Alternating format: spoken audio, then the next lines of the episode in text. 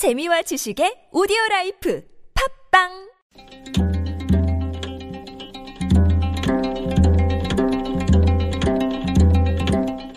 한문학자 장유승의 길에서 만난 고전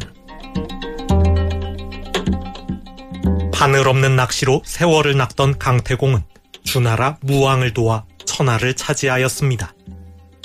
강태공이 남긴 명언 가운데 이런 말이 있습니다. 천하를 차지한다는 것은 사슴을 뒤쫓는 것과 같다.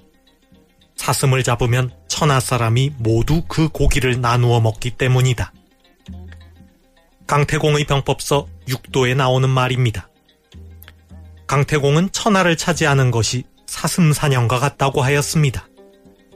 사슴을 잡는 사냥꾼은 한 사람이지만 사냥꾼이 사슴을 잡으면 그 고기는 여러 사람이 나누어 먹게 됩니다.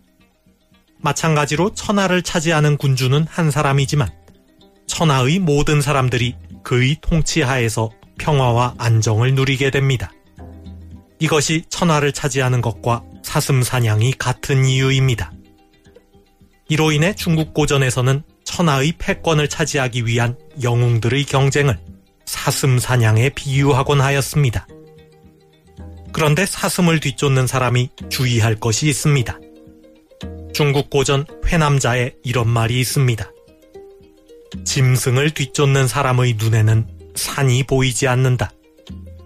회남자 설리문 편에 나오는 말입니다.